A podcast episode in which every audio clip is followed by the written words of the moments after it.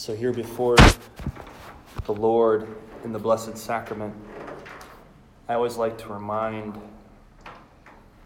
those gathered around him in prayer that when Jesus instituted the Eucharist some 2,000 years ago, he had this night in mind.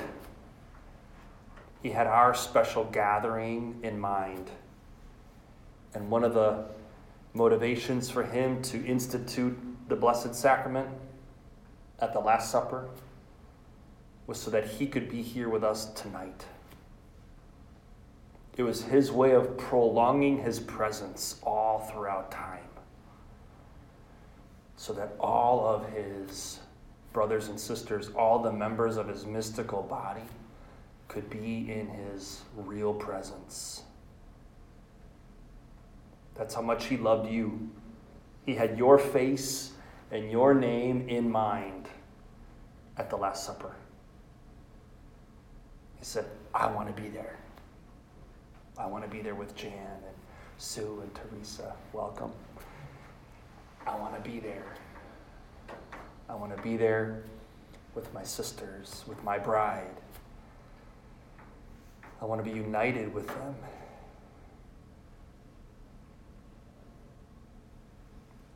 And if we go back to our theme, that of creation, that was always God's intention in creating us, was just to be with us. And He created us in His image and likeness, which is to say, male and female, He created us. If you want to think of it from the theology of the body perspective, but He created us freely. Freely. Because in order to love, you have to be free. Without freedom, there's really no true love. And so God wanted to give us that free will so that we could freely choose Him. As He revealed Himself to us and as He revealed His heart to us, His love, He wanted us to be free to respond to that. He didn't want robots, He didn't want animals. He wanted free persons, sons and daughters. He didn't want slaves following him out of fear. He wanted sons and daughters following him out of love.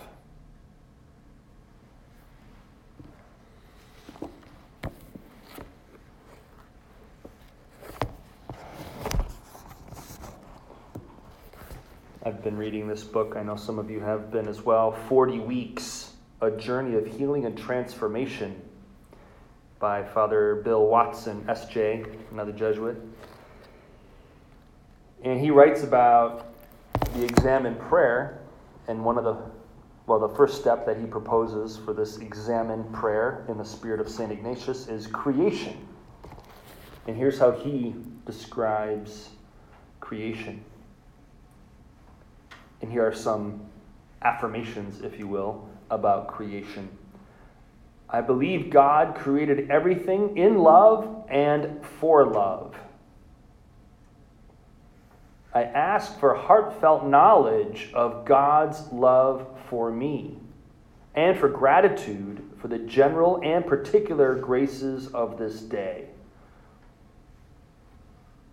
So, when we talk about knowledge this week, whenever you hear St. Paul talk about knowledge, we're not just talking about intellectual knowledge, we're talking about heartfelt, experiential knowledge. That's what we're talking about. And that's what we're praying for. That's the the grace that we're asking for. It is a grace. We talked a lot about grace in our first meditation. Well, we have to keep asking for the graces that we want. St. Ignatius gave very specific instructions for each of his meditations. And he always would help his retreatants articulate a grace that they were looking for, that they were asking for. So that's one grace we're looking for here tonight. Jesus, grant us the grace of a heartfelt knowledge of your love for us. Me to experience that by the power of the Holy Spirit. It's the Holy Spirit's job, I like to say, to communicate to us that love of God, that experience of God that goes beyond just the intellect. It includes the intellect, but it goes beyond the intellect. It includes the intellect, but it goes beyond the intellect. And it reaches into the heart. And it even touches the body sometimes. You feel it. God created the universe, all persons and all things, in love and for love. Everything and every person in creation is linked in love. Through Christ, in whom and for whom everything was made. We reflected on that in that first meditation. We are made to reverence God and each other and to delight in creation as both divine gift and support for our lives.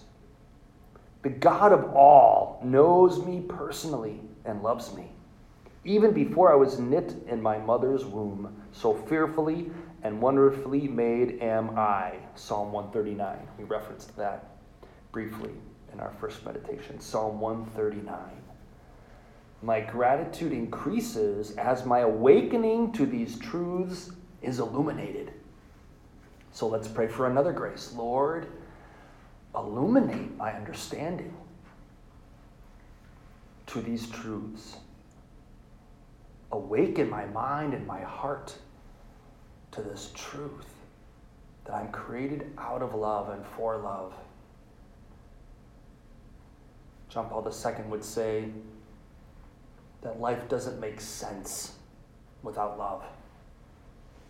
Life doesn't make sense because we are called, what he was so keen in understanding and communicating through his theology of the body is that we are literally called to communion. It's stamped in our bodies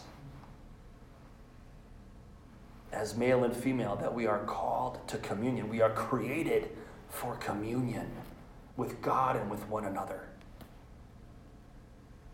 It's stamped in our bodies. We're called to communion. And without love, we will die. And God wants us to know His affection for us so that we can thrive. Jesus said it I came that you may have life and have it abundantly. John 10 10, when he's speaking about himself as the Good Shepherd. Well, how is it that we thrive and have this abundant life? It's through the knowledge of God's love for you personally. Paul came to know that. He had his big conversion. And he came to know experientially more and more through his prayer and through the providence of God working through him and, and with him and in him that he was loved by God and that Jesus had died for him so that he could have life and have it abundantly. So let's pray that we can come to know that love of God, his affection for us, his passionate love for us more and more. Illuminative grace, Father Watson writes here. Here I ask for what I desire to know and feel God's tender and passionate love, and to know myself as beloved. Both are very important. To know yourself as beloved daughters, cherished, precious, beautiful daughters of God. That you are delightful because He delights in you. He loves to see you. He loves to be with you, just, just to be with you. You don't have to do anything.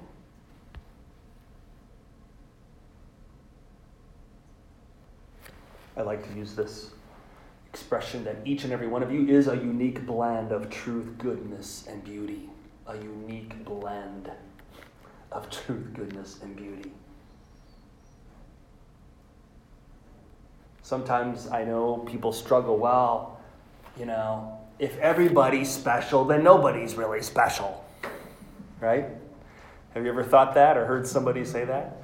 If God loves everybody, then how does he really love me in a particular way? What's so special about me if God loves everybody?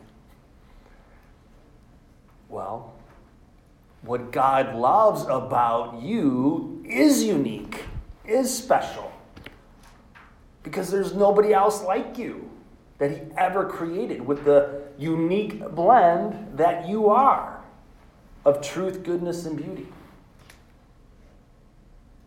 With your personality and your history and your gifts and talents and all of your quirks. He loves your quirks, you know?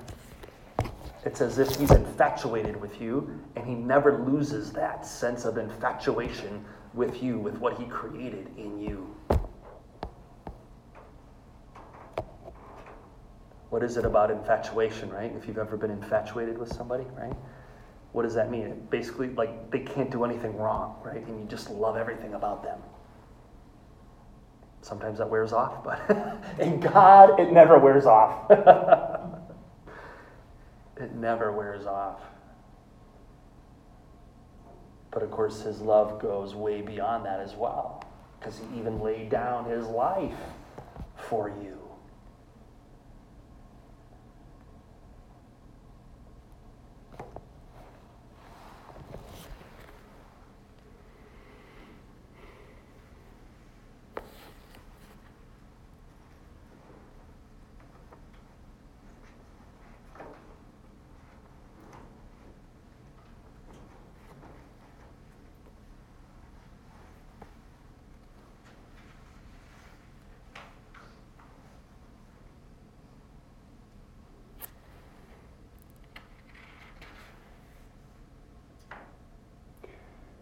Here's another grace to ask for.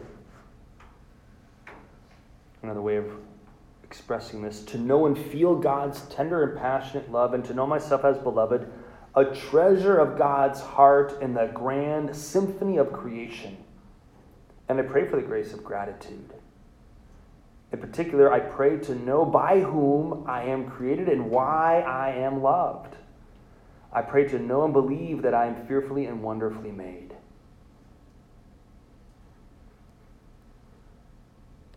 Maybe that's what you want to ask God tonight. God, what do you love about me? Jesus, what do you love about me? Don't be afraid to ask that question. It's a beautiful question to ask Jesus in prayer.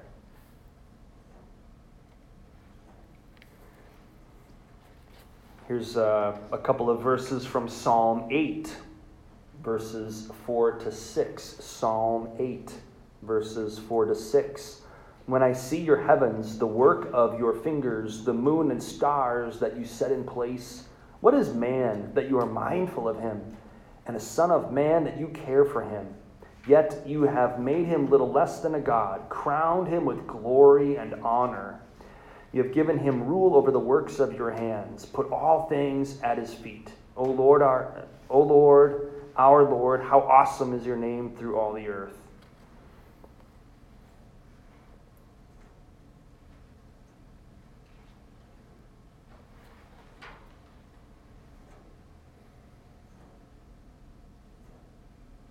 Here's a good quote.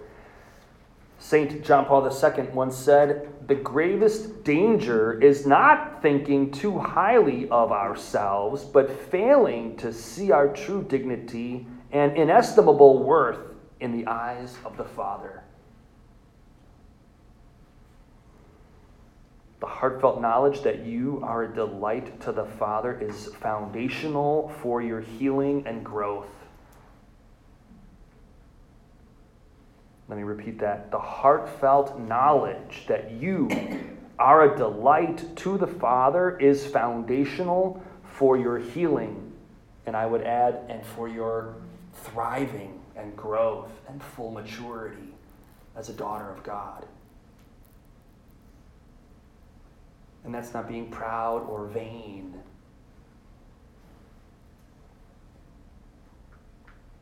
That's just being humble. That's getting in touch with the reality of who you are.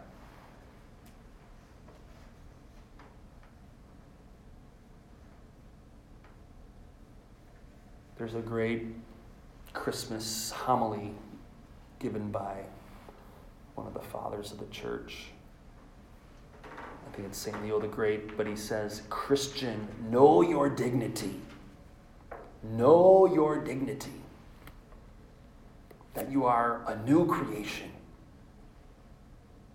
sharing in the divine life of the Creator. So, in that sense, we have something over Adam and Eve. Not that God wouldn't have shared that with them, but as they were, even before the fall, they did not share in sanctifying grace the way that we do. They did not have that participation, or that you could call that grace of divine adoption. They didn't have that. We have that now already this side of heaven. Of course, we still have to wrestle with concupiscence and our fallen nature. But as St. Paul would say, we've already received the first installment of our inheritance. We've already received the first installment of our inheritance this divine adoption. The Holy Spirit the very Spirit of God.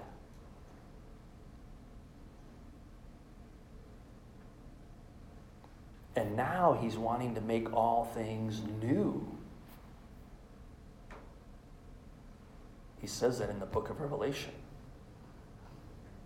Behold, I make all things new. That's Jesus talking. So through his passion, death, and resurrection, and then with the Father, they poured out the Spirit and they renewed the face of the earth. And they are renewing the face of the earth. And they are renewing and redeeming your life, your life story. Your life story. It's sacred.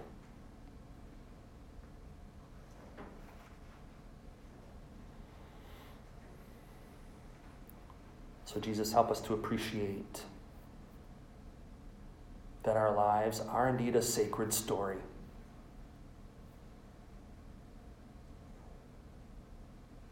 And that you invite us to come to you.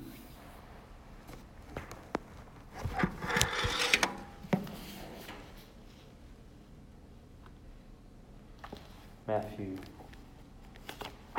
chapter 11,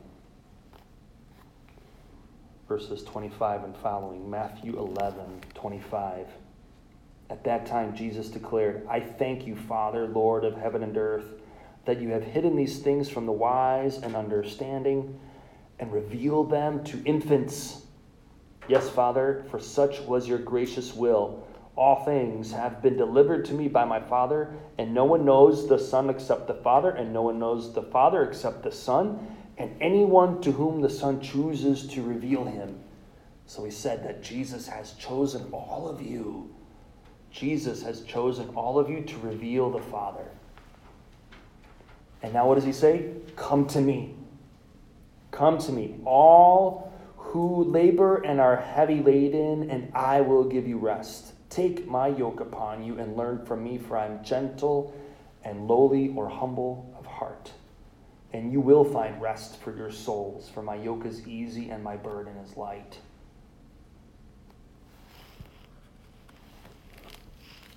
He wants to share your life with you. He wants to share his life with you. That's why he created you, so that he could share his life with you and his love. So he wants to love on you, and it's okay to be needy.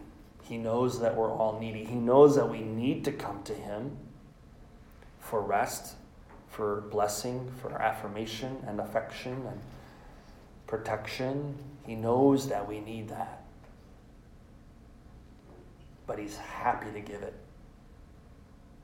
In fact, he delights in being able to be God. He loves to be God. God loves to be God. He loves to bless you. He loves to forgive you. He loves to heal you. He loves to affirm you. He loves to remind you of who you are. He never tires of that. God is never impatient. Think about that. Think about how many times a day we can be impatient, right? Mm-hmm. Even in just little ways, right? On the road, at home, at the store, at school. How many times a day are we impatient? God is never impatient. Think about that for a second.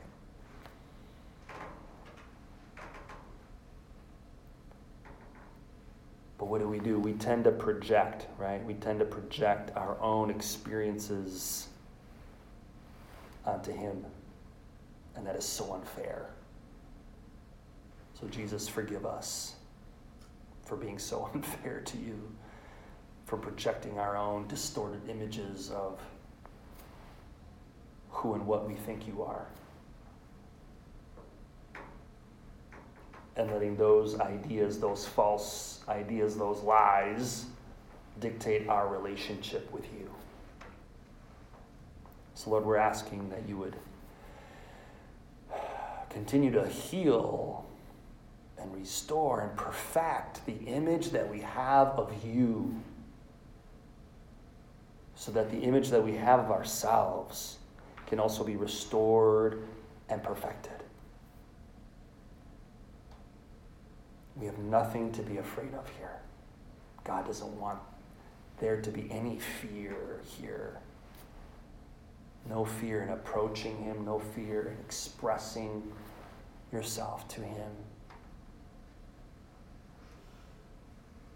We can be vulnerable with Him, we can be honest about how we're feeling, about what we're thinking.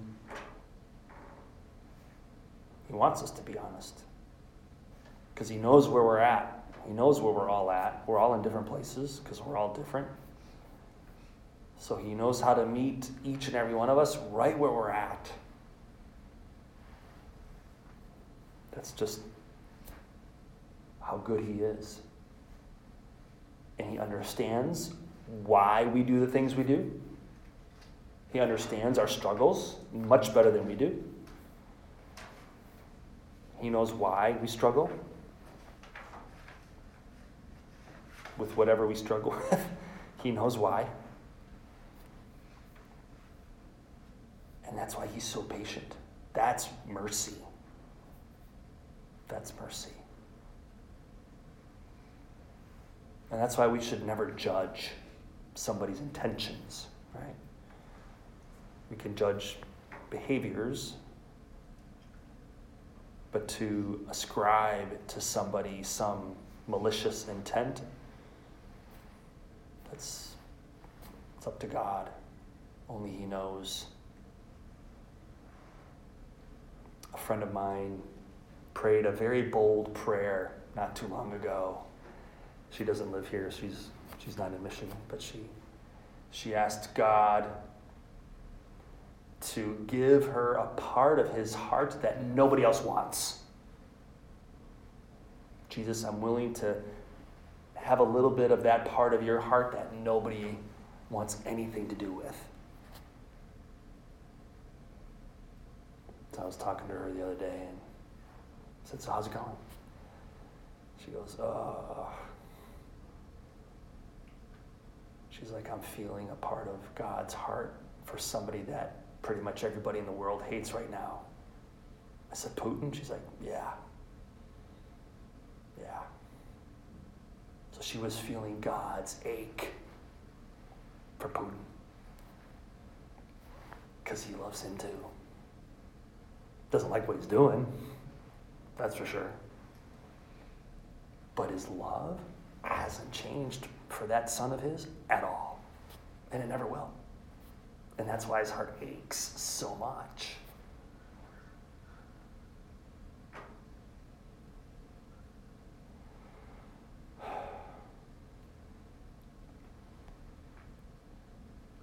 So, Lord Jesus, meek and humble of heart, make our hearts more like yours, Jesus.